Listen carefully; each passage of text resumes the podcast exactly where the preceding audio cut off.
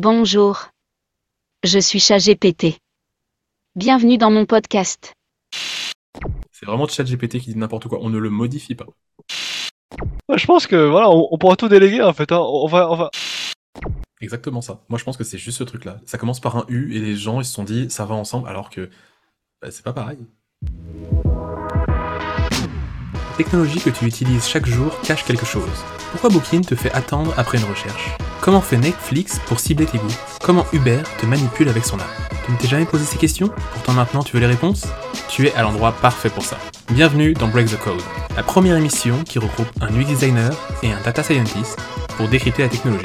Dans chaque épisode, nous allons révéler les secrets psychologiques, techniques et marketing qui se cachent dans la tech qui t'entoure. Salut, bienvenue dans votre podcast préféré, Break the Code Show. C'est Florentin de Targek et aussi vulgarisateur tech. Hey, ça a un tout petit peu changé par rapport à la dernière fois. J'espère qu'on Ouais. explique ça juste après. Carrément. Du coup, bonjour, moi c'est Vincent Machado de blackhive.fr alias l'UX Architect. Bonjour. Je suis ChatGPT. Bienvenue dans mon podcast. Ah, alors non, c'est pas ton podcast en fait, ChatGPT, t'es juste un invité. Tu vas te calmer tout de suite, ok? Ça va, ça prend ses grands airs là, dis donc. euh. Non, mais grave. Bah, bientôt, en fait, euh, ça va juste être ChatGPT qui va tout faire euh, sans nous, tu sais. C'est ça, exactement. Ouais, écoute, On, on va là, se faire remplacer. euh. C'est ça. Non, non, tu ne nous remplaces pas encore ChatGPT. Pour l'instant, tu es juste un outil qu'on utilise dans le podcast. C'était rigolo de t'utiliser, mais doucement, tu te calmes, ok? Bon, du coup, est-ce que tu peux nous parler un petit peu de ce que tu nous as présenté là il y a une seconde parce qu'on n'en sait pas plus là. Moi j'en sais un petit peu plus, mais les auditeurs n'en savent pas plus. Oh, c'est juste que très récemment, j'ai créé du coup ma société Targek, qui est en fait euh, une société qui vise à euh, eh bien, proposer des services de développement euh, de solutions tech dans, les technologies telles que le big data, la data science ou le web.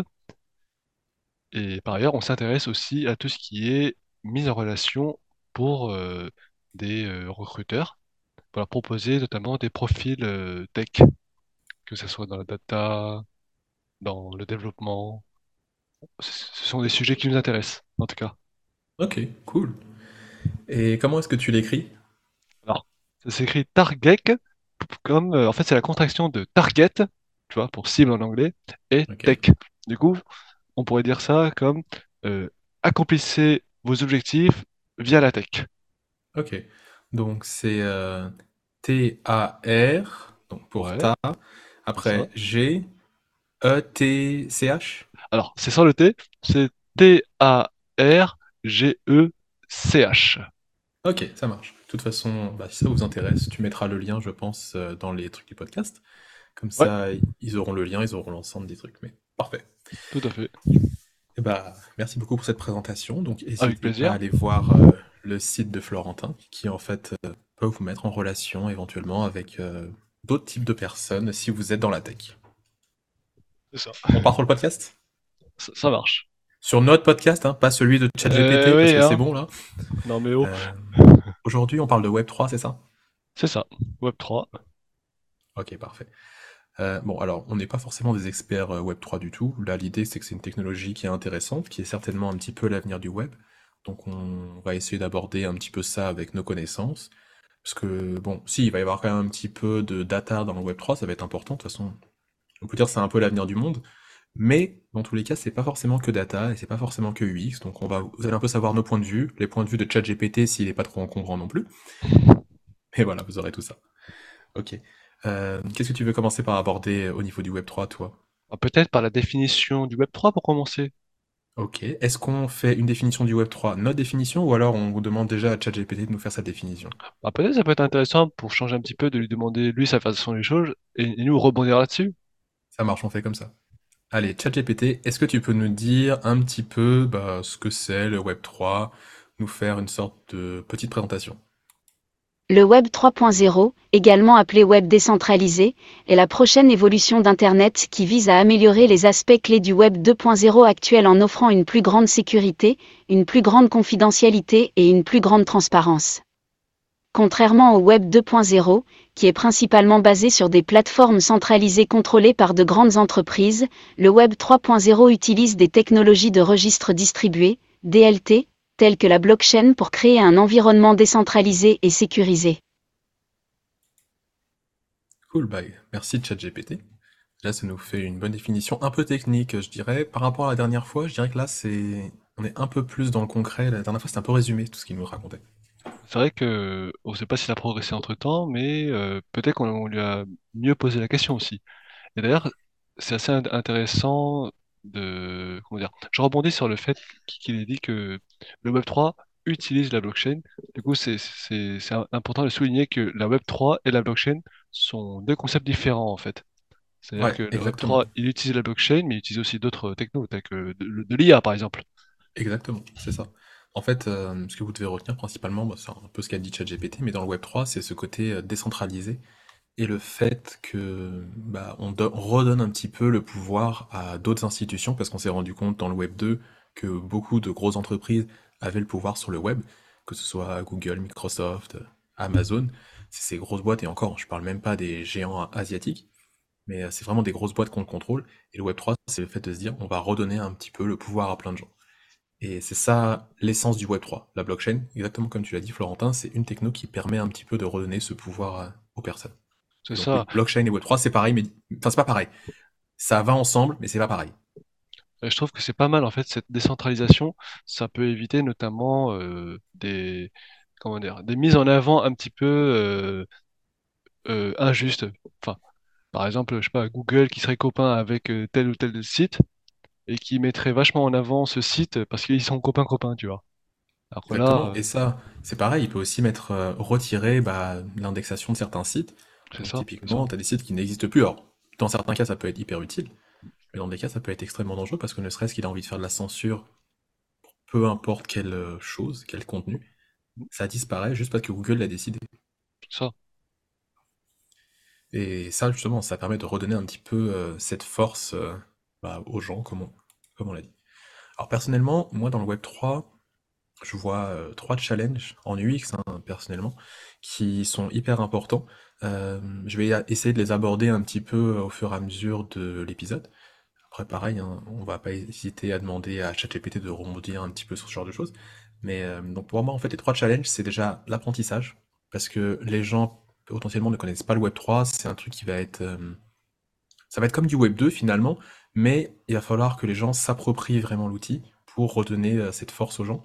Donc ça va être une grosse partie de l'apprentissage, et là, ça va être énormément de l'UX qui va rentrer en compte pour que les gens sachent comment l'utiliser. Surtout aussi, c'est le deuxième challenge, ça va être la confiance et la sécurité. Il faut que ce soit quelque chose d'extrêmement sécurisé et que les gens puissent avoir confiance dans, entre guillemets, ces nouvelles institutions pour se dire que eux-mêmes font partie bah, intégrante du Web 3. Si j'ai envie d'avoir une partie d'un site sur mon serveur, je peux, donc il faut que on ait cette confiance mutuelle. Et surtout, ça c'est un petit peu comme avec les techno, avoir une grosse créativité pour qu'on puisse eh ben, s'approprier le truc et faire des trucs de fou. C'est moi, c'est les trois gros challenges du Web 3, enfin que je vois en UX et que surtout qui vont permettre d'avoir un Web 3 qui va être hyper intéressant. Bah, c'est vrai que là, le Web3, c'est un concept qu'on entend de plus en plus, mais à mon avis, ça reste encore assez obscur hein, dans l'esprit de pas mal de, de personnes. Ah mais Ne, ne- totalement. ne serait-ce que la définition de Web3, c'est c'est pas forcément euh, é- évident à, à comprendre pour les personnes qui sont pas dans, dans la- dans le monde technique. Ah bah déjà, je pense que la définition de web en général, je pense que pour les gens c'est déjà ultra complexe. C'est ça, Déjà pour tu, beaucoup, tu- Web, c'est Google et barre, quoi. bah, non mais c'est ça, hein, tu rigoles, mais c'est vrai. hein, Il y a des gens, euh, le web déjà, c'est compliqué. Tu commences à leur parler un tout petit peu de techno, ne serait-ce que de HTML, CSS. Ah ouais, non, là, Ah, non. on est déjà très très loin. Alors en plus, quand tu commences à leur expliquer que le web, t'as des sites qui communiquent les uns avec les autres via des API, oh, c'est fini, t'es parti beaucoup trop. Là, euh, c'est trop technique c'est déjà ça. pour, pour Non mais voilà, quand tu te rends compte que le Web 3, on est censé être dans un truc où, entre guillemets, ça va être quasiment que des API qui vont se parler les unes entre les autres, euh, enfin, ça va être un truc euh, de fou. Non, non, mais là, oui, pour la plupart des gens, c'est pour ça que pour moi, un des gros challenges, c'est l'apprentissage, parce que on est censé tous pouvoir se réapproprier le web, ce qui n'est pas le cas aujourd'hui. Oui. Est-ce qu'on ne demanderait pas à ChatGPT de nous parler un petit peu plus du Web 3, de nous faire euh, bah, plus, plus d'informations, parce que c'était assez Ouais, technique ce qu'il nous a dit. Vas-y, je t'en prie, demande-lui de nous donner un peu plus d'infos sur le Web 3. carrément. Eh bien, cher ChatGPT, qu'est-ce que tu peux nous donner en termes de détails sur le Web3? Le Web 3.0 permettra également une plus grande autonomie des utilisateurs, en leur donnant la possibilité de contrôler leurs données et leur identité numérique.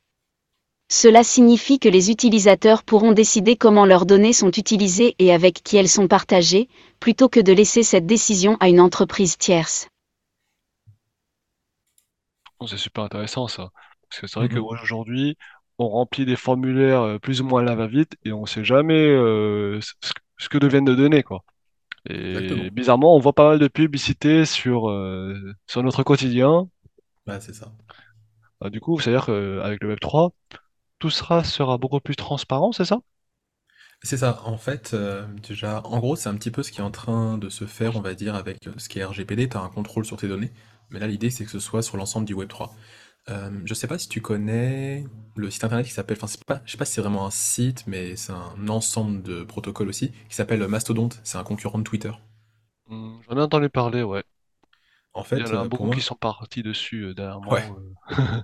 ouais, malheureusement, vu que c'est pas autant populaire, bah, ça marche moins bien. hein. Mais euh, le truc c'est avec open source. Mastodonte, ouais, c'est ça, c'est open source. Le truc avec Mastodonte, c'est qu'en fait, tu mets tes données dessus, et c'est toi qui décides de te rattacher à Mastodonte ou, à- ou de dégager de Mastodonte. Donc en fait, typiquement, Mastodonte, ce serait à 100% Web3.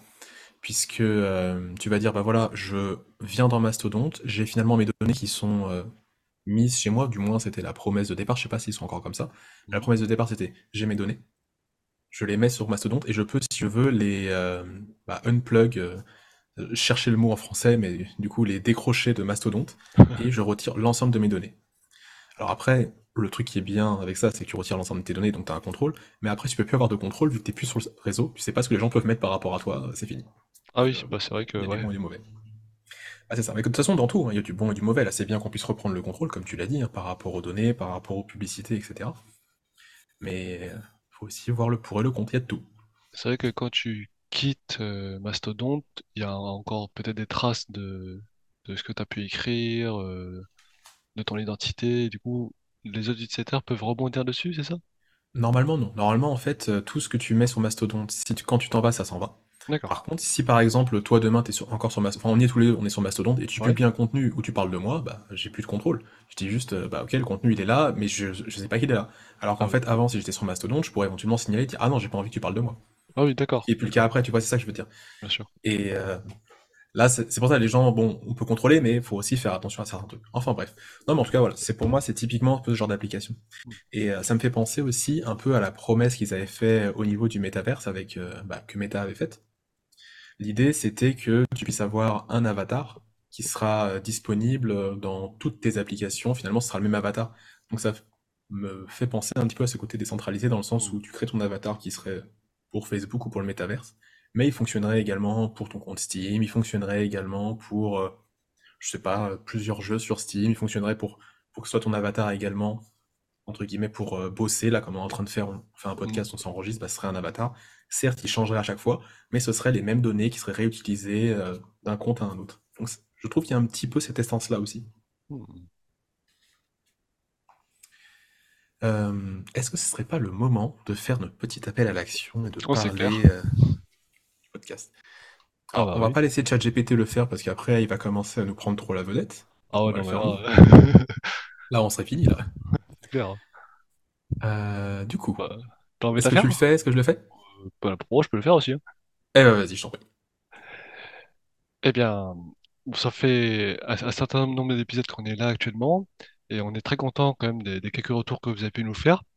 Et justement, pour continuer euh, à nous faire part de, bah, comment dire, à nous encourager, euh, nous, ce qu'on ce qu'on aime bien vous proposer d'habitude, en fait, c'est en fait de nous noter sur, euh, sur la plateforme de podcast de votre choix, en nous mettant un petit 5 étoiles. Et en échange de ça, en fait, on, on pourra vous proposer euh, un service au choix, soit de la part de Vincent, soit de ma part.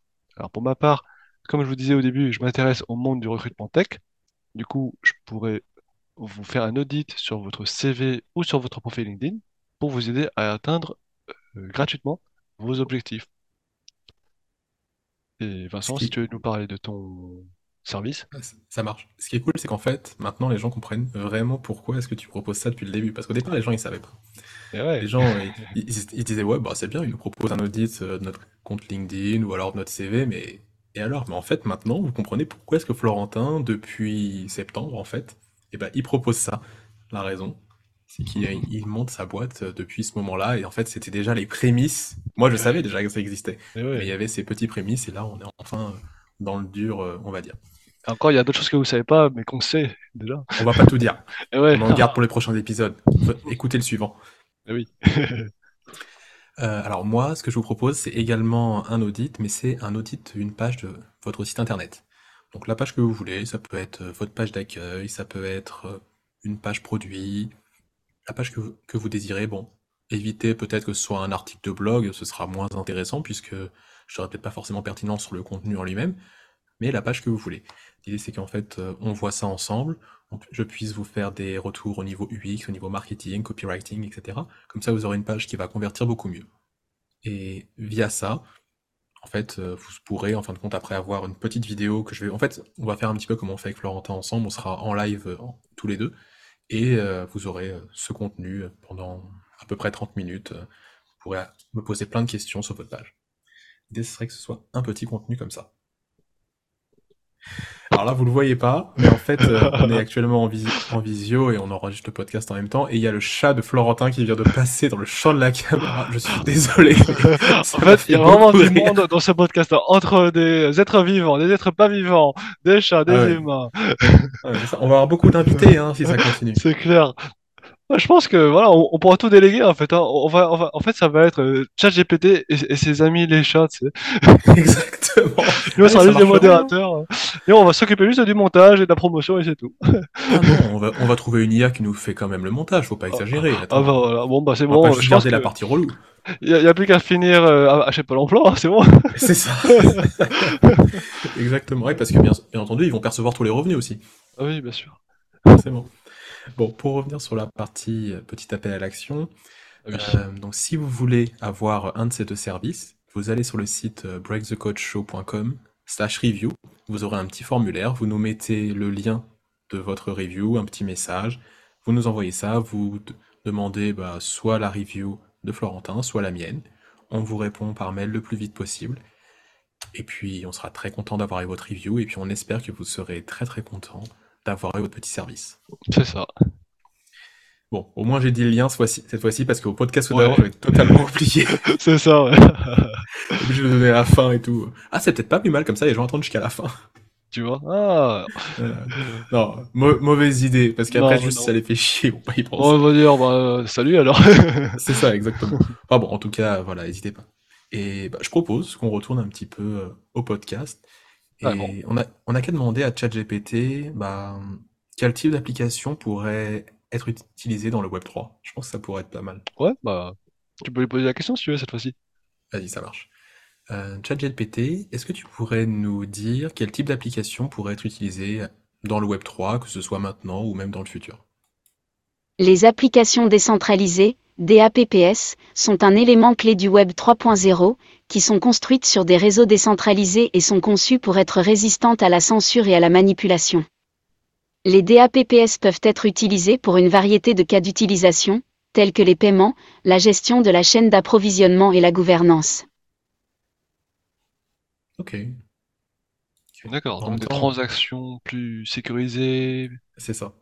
J'allais dire, je pensais qu'il allait me donner des noms concrets, mais c'est ChatGPT en fait, c'est normal. Il donne pas forcément de noms concrets en général. Surtout que, bah, faut pas oublier, ChatGPT est toujours pas relié au web.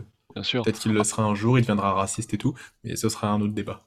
Après, euh, comme nom concret, bah, je sais que pour tout ce qui est smart contract, tu as principalement euh, Ethereum qui est vachement utilisé Oui, c'est vrai, tu as raison. pour, euh, ouais, pour sécuriser les transactions. Mm, exactement. De toute façon, ce qu'il ne faut pas oublier aussi, c'est qu'il y a beaucoup d'applications là auxquelles on va penser maintenant, mais si le Web3 bah, suit la courbe qu'on pense maintenant et qu'on veut, il y a des applications auxquelles on ne pense pas encore.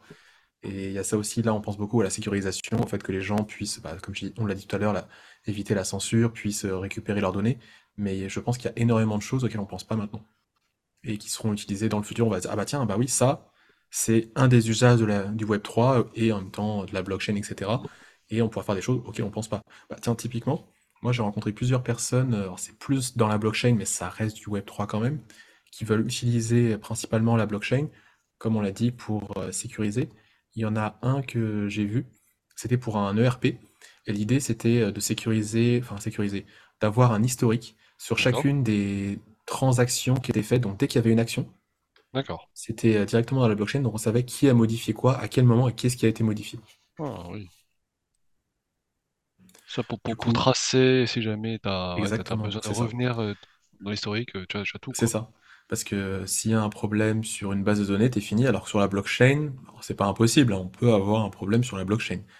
Mais il y a quand même moins de probabilité parce que c'est quand même plus complexe. C'est ça, si t'as un nœud qui est corrompu, bah tu le remplaces par un autre et C'est ça. en plus Ah t'as, tiens, t'as est-ce- une, continuité de service, c'est ça qui est bien. c'est ça, exactement. Est-ce que tu peux nous définir un petit peu parce que c'est un nœud? Parce que là, Ouais, je sais peut-être ce que c'est, mais je pense que tout le monde sait pas forcément ce que c'est. c'est vrai. Alors en fait en blockchain, qu'il faut savoir, c'est quoi? En fait, c'est un ensemble d'ordinateurs en fait qui communiquent entre eux pour euh, faire des votes qui s'appellent des consensus d'ailleurs, à chaque fois qu'une action euh, va être menée. Une action qui va du coup faire modifier euh, l'ensemble des différents PC du réseau. Et du coup, un nœud, c'est tout simplement un PC parmi cet ensemble de, de PC. C'est justement euh, vi- via ces différents types de votes qu'on aura euh, cet aspect sécurité qui prouve que, ok, ce nœud euh, n'a pas l'air euh, bizarre, on peut lui faire confiance, vu que tout le monde a approuvé sa façon de faire. Ok, très bien. Bah voilà, comme ça on est tous à peu près au courant de ce que c'est un nœud. Merci beaucoup. Avec plaisir. Euh, est-ce qu'on pourrait pas demander à ChatGPT qui nous parle un petit peu bah, dans, en quoi le Web3 va modifier Internet tel qu'on le connaît aujourd'hui? Mais Je pense qu'on en a déjà un petit peu parlé, mais peut-être qu'il pourrait nous faire euh, quelques points. ça serait Comme intéressant ça, au d'avoir moins, sa on va, vision, ouais, on va rebondir dessus. Moi, je vais reparler. De toute façon, encore une fois, hein, les trois points que j'ai évoqués, on en parle depuis tout à l'heure, mais euh, je vais en reparler un petit peu de tout ça. Enfin, sa vision. C'est compliqué de dire sa vision parce qu'en fait, euh, Ouais, c'est un ordinateur. il voit rien, il se contente de, voilà, de C'est générer euh, du texte. quoi. exactement. Vas-y, je te laisse lui demander. Ouais, alors, euh, ChatGPT, comment tu penses que le monde d'Internet va évoluer plus tard grâce à la Web 3? Le Web 3.0 est conçu pour apporter plusieurs changements significatifs à Internet. Voici quelques-uns des principaux changements que le Web 3.0 pourrait apporter. 1. Décentralisation. 2. Sécurité et confidentialité. 3. Transparence. 4. Autonomie. 5. Innovation. En résumé, le Web 3.0 devrait apporter une décentralisation, une sécurité et une confidentialité accrue, une plus grande transparence, plus d'autonomie pour les utilisateurs et un environnement propice à l'innovation. Ok, nice. Ah, c'est un petit peu ce qu'on disait depuis le Oh début. oui, ça résume un petit peu les quelques points. euh. Exactement, exactement. Mais pour le coup, enfin voilà, ça rejoint un petit peu euh, les points que je donnais tout à l'heure. Le fait que, bah, en effet, il faut qu'il y ait énormément de confiance et de sécurité euh, dans ce Web3. Puisque si on n'a pas de confiance, enfin surtout si on n'a pas de sécurité, on n'aura pas la confiance. Ce qui fait qu'on ne touchera pas le grand public. Et ce qui fait surtout qu'on ne pourra pas créer de nouvelles applications. Donc pour moi, c'est, ça rejoint en fait ces trois gros challenges que je vois actuellement dans le Web3. C'est que il faut justement avoir euh, à ce qu'a dit ChatGPT hein, pour le coup. Alors, on- encore une fois, hein, on ne triche pas. Ce que dit ChatGPT, c'est vraiment les prompts et les réponses qu'il nous a données. À chaque fois, on remet exactement la même chose. Donc s'il dit n'importe quoi, c'est vraiment ChatGPT qui dit n'importe quoi. On ne le modifie pas. Ça sera lui le responsable.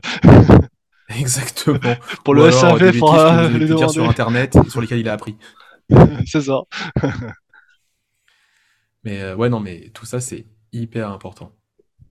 Euh, est-ce que tu voudrais ajouter quelques petits trucs euh, par rapport à ce qu'a dit ChatGPT? Bon, moi, ce que je retiens surtout, c'est l'aspect ouais, vraiment euh, confidence, enfin, confiance et sécurité, quoi, finalement. Mhm. Plus que d'autres euh, applications, finalement. Bah, c'est ça.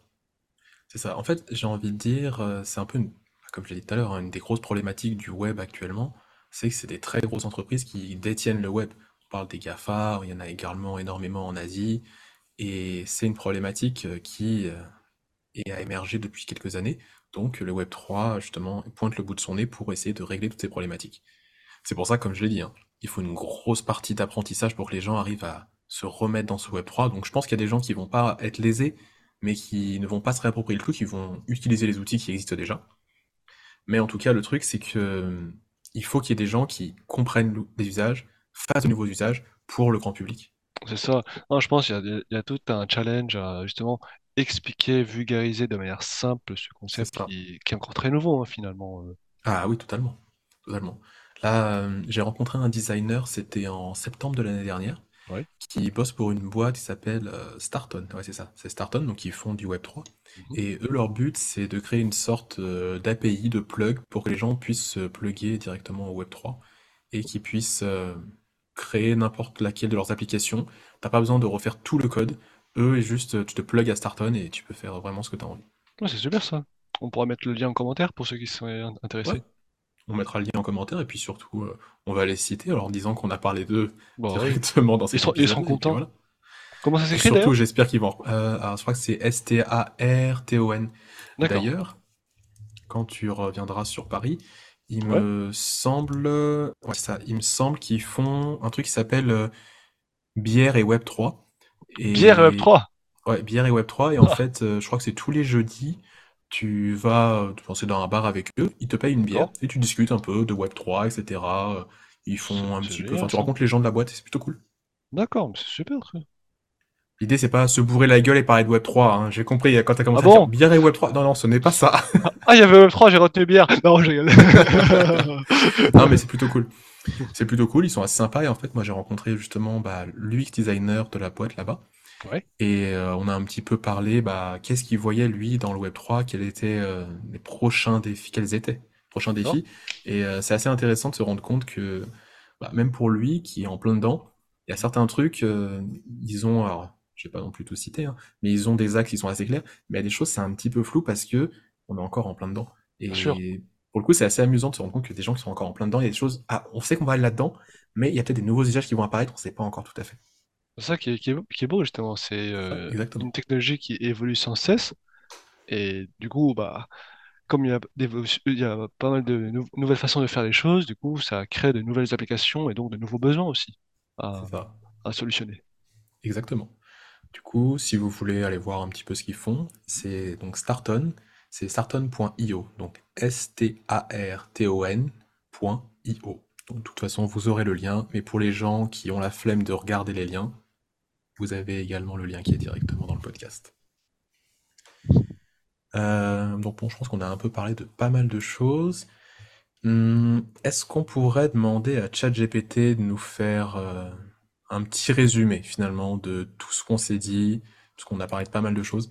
Donc euh, ChatGPT, est-ce que tu pourrais nous faire un petit résumé du Web3? Comme ça, euh, nous aussi on fera une petite conclusion, puis on vous dira au revoir. hein. On aura fait un bon tour du, du Web3. De toute façon, je pense que ce sera un podcast un petit peu plus court, puisque encore une fois, c'est pas notre domaine de prédilection. Peut-être qu'on reviendra dessus à un moment, mais voilà. Dans l'ensemble, on sait pas mal de choses. Euh, ChatGPT, tu peux nous faire une petite conclusion ou un petit résumé sur ce qu'est le Web 3? En résumé, le Web 3.0 est une évolution de l'Internet qui vise à créer un environnement décentralisé, sécurisé et transparent, offrant une plus grande autonomie et un contrôle des données aux utilisateurs. Parfait. Ça résume J'ai envie de parfaitement. dire, c'est une bonne conclusion pour le Web 3. Voilà, euh, ChatGPT, il- depuis la dernière fois, il, a, il, il- il est plus sympa. hein. Enfin, pas plus sympa, mais la qualité de ses réponses est plus, euh, c'est plus concret en gros. J'ai C'est ça. l'impression. Ouais, mais c'est peut-être au niveau des prompts qu'on a mis. Pourtant, je lui ai demandé des trucs euh, hyper bateaux. Bah ouais. Première question, c'était j'aurais besoin que tu me parles de Web 3. Et c'est ce qu'on a entendu. Mhm. Ensuite, je lui ai demandé bah, en quoi le Web 3 va modifier Internet? Enfin, des questions qui sont assez bateaux. Et finalement, il nous a dit tout ça. Donc, euh, je sais pas. Peut-être que c'est c'est peut-être plus parlant le Web 3. Il y a peut-être beaucoup de gens qui font des articles sur le Web 3. Et Bah, je sais ça. pas. Je sais pas trop. Peut-être qu'il a beaucoup appris sur ces, sur ces articles-là et posts. C'est ça, exactement. Ah tiens, un truc euh, dont on n'a pas vraiment parlé. Comment est-ce que tu penses que le Web 3 va modifier bah, la data science? Parce que tu ne nous as pas, pas vraiment parlé de ça.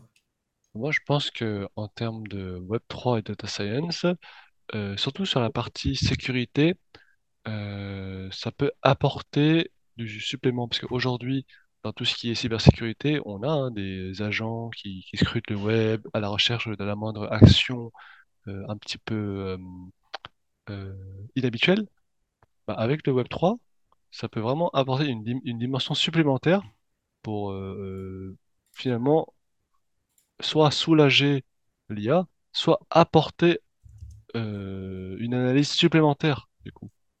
Donc c'est que du bon, honnêtement. T'as, pas mal de projets qui, ouais, qui mélangent IA et, blockchain en, général. Et là, euh, ce mariage euh, Web3 et IA, je trouve que euh, c'est une des applications possibles hein, sur, sur lesquelles euh, je serais curieux de voir l'évolution plus tard. Mm, mm. Non, mais cool, en effet, c'est. Je pense que ça va être en effet très très cool l'évolution que va apporter le Web3. Non, génial.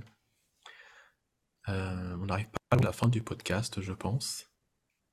Là, euh, on va arriver au moment de la question Ah oui. et au moment des petites ressources qu'on va donner en plus. Ouais. Euh, alors, la question qu'on a aujourd'hui, on nous demande est-ce qu'il y a un, cha- un challenge qu'on affronte à chaque projet? Et toi, est-ce que tu as un challenge en data science que tu affrontes quasiment à chaque projet? Ah oui, bah, y avait qu'un seul challenge, euh, la, la vie serait facile. hein. Non, mais un qui est, qui est récurrent. Alors, Quand un qui est un nouveau projet, tu te dis, ah, ce truc-là, ça va arriver. Enfin, je suppose, hein. N'hésitez pas à nous euh, poser des questions. D'ailleurs, avant qu'on réponde, je rebondis. Si vous voulez nous poser une question, vous allez directement sur la page du podcast, donc euh, breakthecodeshow.com, et directement, vous avez le dernier podcast, et vous pouvez nous poser une question juste en dessous, la question que vous voulez, sur le domaine que vous voulez. C'est pas forcément technique, comme on l'a dit. euh, Là, on a des questions techniques. Bon, on les choisit un petit peu des fois aussi euh, en fonction euh, du podcast. Mais bref, c'est pas forcément technique. Vous pouvez nous poser la question que vous voulez. Je crois qu'une fois, on a une question, c'était sur le plat qu'on aimait manger. Ouais, c'est Rien clair. à voir. Mais voilà, posez-nous la question que vous voulez. C'est directement sur breakthecodeshow.com. Je t'en prie, On, on vous répondra avec plaisir euh, Exactement, dans, dans- un épisode. Donc la question c'était, ah oui, quelle euh, difficulté, enfin quel challenge revient souvent en data? Ah bah franchement, le problème qui revient à chaque fois, bah, c'est le fait en fait de trouver de la donnée de qualité. Parce que dans des projets, par exemple open source, euh, souvent, ok, tu trouves de la donnée euh, pour, pour ton besoin, mais souvent la donnée, soit il y a des données manquantes, soit elle est ultra complexe à comprendre, du coup, il faut que tu la transformes pour que ça soit intelligible, soit tu as des répétitions de données ou des valeurs fausses. Donc tout ça, ça te demande du temps pour les nettoyer, pour les transformer. Ouais, Donc, forcément.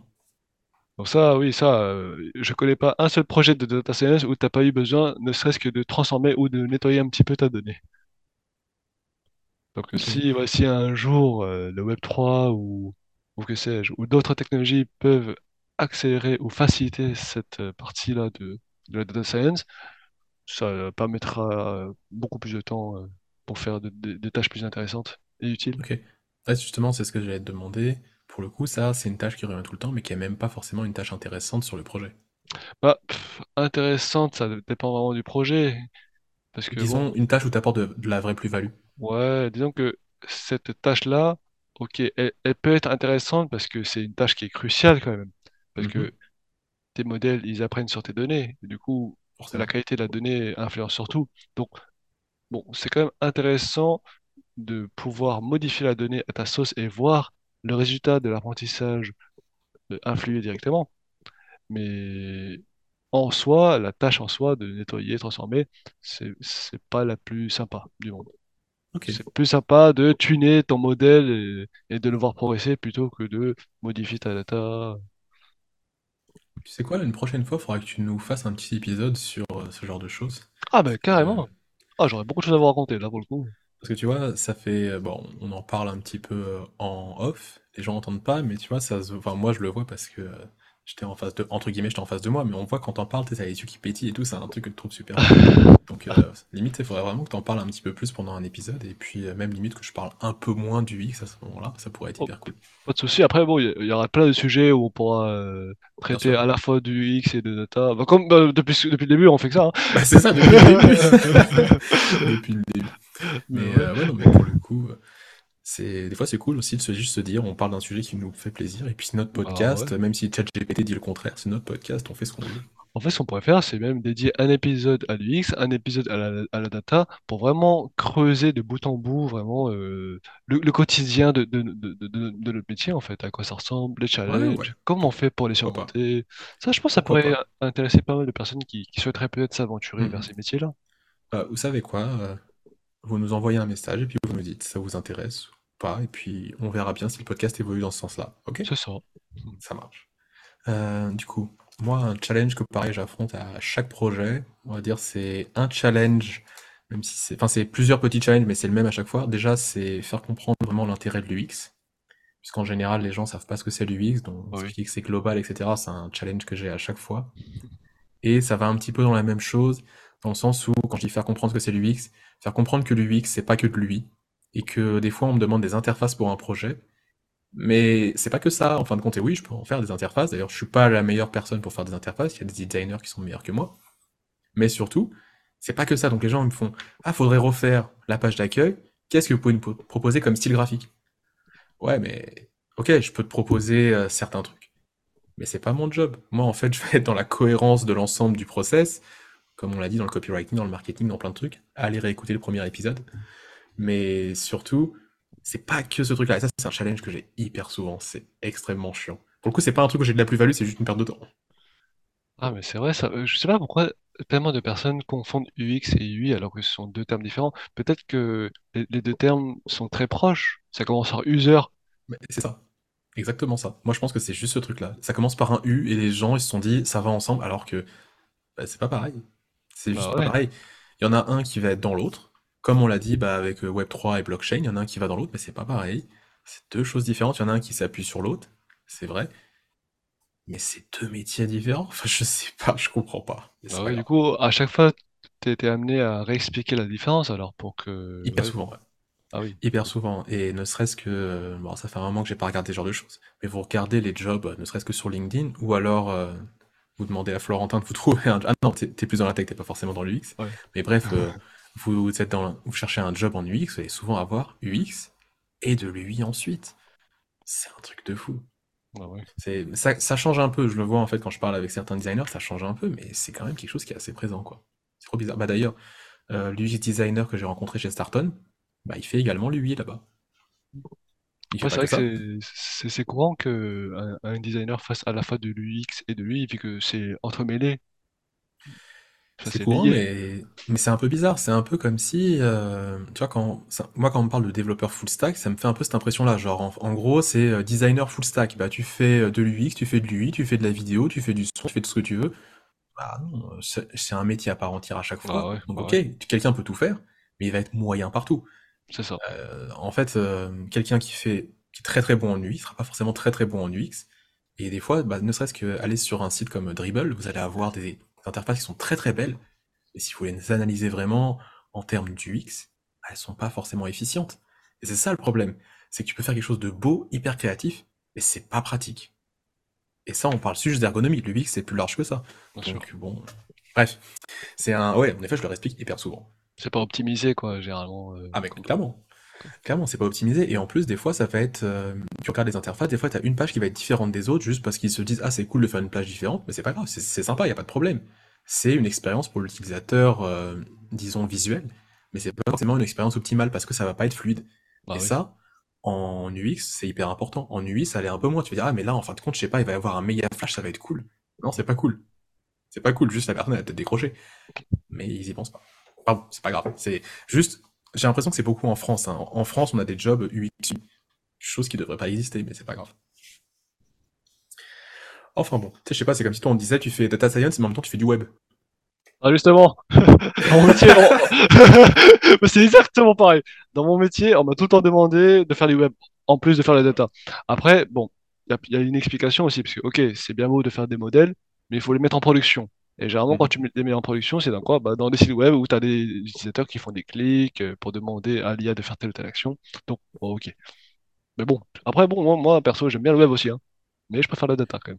Mais bon, Ouais, mais tu vois, moi c'est pareil. Mais c'est pas mon domaine. Je sais que, ça. je sais pas si c'est ton cas, mais moi je sais qu'en tout cas en UI, il y a des gens qui sont vraiment meilleurs que moi. Ah oui, mais Donc si largement. tu m'appelles juste pour faire un boulot d'UI, bah déjà d'une, t'as pas compris que j'étais UX, Mm. mais en plus, tu vas avoir un truc qui va être un peu moyen. Appelle un vrai designer, un vrai UI designer, et t'appelles un UX designer pour avoir, bon, ok, ça va être plus cher, mais tu auras un boulot qui sera beaucoup plus de qualité. Ah, mais c'est exactement ça. Bah, C'est c'est pareil. enfin bon. Euh, je pense qu'on a fait une bonne digression, c'était pas le sujet de la question, mais c'est pas grave. Non, mais je pense que ça peut intéresser quand même certains. On est d'accord. On est d'accord. Euh, on- c'est le jour de la, enfin l'heure de la, la ressource. Re- Qu'est-ce ah que tu as à proposer aujourd'hui, toi? Alors moi, euh, comme en ce moment on, on parle beaucoup de d'images générées par le texte, eh bien, euh, au cas où vous ne le sauriez pas, il y a les modèles de diffusion stable qui sont en open source. D'ailleurs, le- le- le- un lien pour, euh, pour y accéder, bah, on vous mettra le, le- le lien directement sur le, sur le blog. Exactement. En gros, ouais, ça vous permet d'utiliser le modèle directement sans avoir euh, à, à payer pour un DALI euh, ou un, ou un Midjourney, par exemple. C'est marrant que tu parles de ça. Il y a pas longtemps, justement, j'ai utilisé un truc. Bah, c'était un modèle de diffusion stable euh, pour faire des images. Alors, je pense que j'ai pas dû utiliser un des bons modèles parce que ça me faisait pas des trucs aussi perfectionnés qu'un Dali ou alors qu'- qu'un Ah. euh, bah, Midjourney. J'étais en mode, ouais, bon, c'est marrant, mais je pense que je, pr- je vais peut-être payer mes 10 balles, c'est pas grave. Ouais, c- après, c'est vrai que comme c'est open source, c'est pas forcément aussi bien entraîné. Après, bon, il y, en a tellement que je suis sûr que tu peux trouver facilement sur le web des, des versions de ouais, diffusion stable qui soient super bien entraînées sur, euh, sur ton domaine. c'est ça. Après, en effet, ouais, c'est peut-être que euh, il faudrait avoir des modèles genre spécialisés dans des interfaces, des modèles spécialisés dans les animaux, des modèles spécialisés dans tel ou tel truc. Parce Exactement. que Dali, il fait tout, ou même Midjourney, il fait tout. Mais c'est vrai que les modèles de diffusion stable, bah, faut pas oublier, c'est de l'open source. Mm. Peut-être qu'ils ont spécialisé dans un truc. Ouais, ok, je regarderai ça. Bah, très, très cool. Donc tu nous mettras le lien de tout ça pour qu'on puisse euh, s'amuser. Oui. Euh, alors moi, ce que je recommande, c'est un petit livre. Alors ce qu'il faut savoir, c'est que je bosse principalement dans le... avec des startups, enfin pas que, mais j'aime bien bosser avec des startups. euh, En général, c'est à chaque fois des challenges qui sont un petit peu sympas. Donc là, je vous recommande un livre que j'ai lu il y a quelques temps, qui s'appelle Into the French Tech. En fait, euh, c'est des startups qui ont réussi, c'est c'est ça, voilà. C'est une cinquantaine de startups euh, qui ont réussi, donc des startups françaises. Ouais, c'est ça, il me semble que c'est que des startups françaises. Et euh, il y a à chaque fois un petit chapitre d- du créateur qui va dire, voilà, c'est c'est comme ça que j'ai fait, voilà comment ma startup a réussi, voilà les stratégies qu'on a employées. Ah, Tout n'est Super. pas forcément intéressant, mais en tout cas, si- je pense que si vous pouvez l'avoir, je crois qu'il doit coûter une dizaine d'euros, donc c'est pas un livre très très cher. Donc euh, si vous pouvez l'avoir pour une dizaine d'euros, ou même si vous le trouvez en promo quelque part, hein, ça peut être intéressant si vous voulez monter votre boîte, si vous voulez euh, justement faire une petite start-up. Je pense que ça peut être cool parce que vous avez certains conseils qui peuvent être assez intéressants, que ce soit sur euh, la levée de fonds, que ce soit sur euh, comment créer un produit. Tout n'est pas intéressant, mais il y a des petits conseils et c'est des startups qui ont réussi. Enfin, ne serait-ce que, il me semble qu'il y a la personne qui a fait euh, Blablacar là-dedans. Voilà, c'est quand même une assez Ah grosse oui, euh, quand même. Donc il a, il y a qu'un chapitre, hein. Mais c'est des petits trucs, euh, des petits tips d'entrepreneurs qui peuvent être toujours intéressants à prendre. C'est pas mal ça. Ils parlent aussi de leurs échecs. euh, Euh, oui, mais en fait, le truc, c'est que c'est quand même principalement des startups qui ont réussi. Oui. Donc, euh, ok, euh, oui, certes, il va y avoir euh, des échecs. De toute façon, je- faudrait que je le feuillette, je l'ai là, juste derrière moi. Euh, tiens, d'ailleurs, je sais pas si tu peux voir, j'ai mis euh, plein de Ah. post-it dedans avec des trucs intéressants, parce que des fois, il y a des citations qui sont assez Oh. cool. Mais en fait, euh, voilà, là, je l'ai devant moi. Ce qui se passe, c'est qu'il est euh, divisé en plusieurs étapes, et Ouais. chacun des gros chapitres, ça va être des questions que vont se poser les personnes quand ils créent une boîte. Donc la première grosse partie, c'est les premières pages de l'histoire. Donc euh, les questions à se poser avant de se lancer, comment trouver ses cofondateurs, tester son idée, etc. Et à, fo- et à chaque fois, chacun de ces chapitres-là, ça va être euh, une startup qui va répondre. La deuxième grosse partie, c'est euh, les premiers entrepreneurs à succès. Donc voilà, séduire ses premiers clients, etc. Enfin, tout n'est pas intéressant. C'est-à-dire que tu as certains trucs, alors par exemple, séduire ses clients, ça a peut-être des trucs un petit peu bateaux sur le marketing. Mais dans l'ensemble, si vous voulez monter une boîte, si c'est le premier livre que vous allez lire, bah, ça peut être intéressant. Il y a des choses que vous n'aurez jamais vues. Là, par exemple, chapitre 5, la solitude du dirigeant. Forcément, c'est des questions qu'on se pose, etc. Le quotidien de l'entrepreneur, ça c'est le gros chapitre 6. Y a-t-il une fin dans chaque histoire? Savoir justement, bah tiens, en effet, t'as raison, euh, ça parle de boîtes qui ont dû fermer, je pense. Je me souviens plus de tout le bouquin, je l'ai lu il y un moment. Mais euh, voilà, donc comment faire entrer sa startup en bourse, qu'est-ce que ça fait de se faire racheter, etc. Donc tu as tous ces trucs-là euh, qui sont dans ce bouquin. Donc si vous voulez monter une startup, c'est un livre de 2018, là je le vois sur Amazon. C'est un livre qui je trouve, intéressant. Parce qu'il y a pas mal de petites infos, et en plus c'est par des entrepreneurs qui ont déjà monté leur boîte. Ouais, c'est vrai, c'est vrai, ça, ça donne envie de lire. C'est vrai que j'avais commencé un livre euh, qui ressemblait un petit peu à ça, mais qui était vraiment centré sur euh, les erreurs à ne pas faire. Euh, du coup, bah, les gens qui en parlent, ils ont fait ces erreurs, et du coup, ils, ils nous parlent du coup, bah, de comment euh, ne pas les faire, euh, quoi faire à la place. euh. Faudrait que je retrouve le titre du bouquin que j'ai pas fini d'ailleurs. Et je vous Bah, mettrai sur, euh, sur le ce blog sera pour, aussi. le- ce sera pour les prochains épisodes éventuellement. Comme ça, ça Carrément. va être une ressource à donner. C'est ça. Ça vous donnera en- euh, envie d'aller voir le prochain épisode. exactement, c'est ça. Mais ouais, non, mais c'est sûr que, tu vois, je trouve qu'on a une chance actuellement dans le monde dans lequel on vit, c'est qu'on peut euh, s'abreuver de des erreurs des autres. Ah oui, non, mais Juste ça, en voyant un reportage, en lisant un livre, en regardant une interview, la personne va dire faites ci, faites ça, et on peut avoir bah, les meilleurs génies de notre temps qui vont nous donner des informations hyper importantes. Chose qu'on n'aurait pas pu avoir il y a 50, 60 ans, 200 ans, j'imagine même pas, mais c'est- pas avoir ça. Là, on a accès à tout ça, c'est génial. On n'a plus besoin de réinventer la roue, quoi. Bah, c'est ça, et surtout, on gagne énormément de temps, enfin, on s'en rend pas Ah compte. oui. Euh, du coup, on arrive à la fin du podcast. On, on va oui, dire au revoir. ça a été un grand plaisir, comme d'habitude. Alors, bah, merci beaucoup de nous avoir écoutés jusque-là. Comme tu l'as dit, c'était un grand plaisir.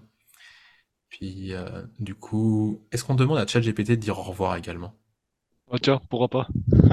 À ChatGPT, c'est la fin du podcast. C'est l'heure de dire au revoir. Au revoir et à bientôt dans mon podcast. Enfin, je voulais dire dans ce podcast. Ah, c'est mieux, c'est mieux. Ah, on, il est un, on préfère il est un peu taquin, euh, ce ChatGPT, j'ai envie de dire quand même. hein. Il a envie de se faire éjecter ou quoi là? C'est ça. Bon, on vous dit euh, à la prochaine. Alors, n'oubliez pas de nous noter sur la plateforme de votre choix, parce que si vous avez écouté le podcast juste ici, c'est que ça vous a plu, donc pensez à nous noter. Une note 5 étoiles, et puis surtout, euh, si vous êtes arrivé jusqu'ici, vous nous avez mis une note, allez sur breakthecodeshow.com slash review pour avoir une contrepartie en échange. On compte sur vous. À la prochaine! À la prochaine.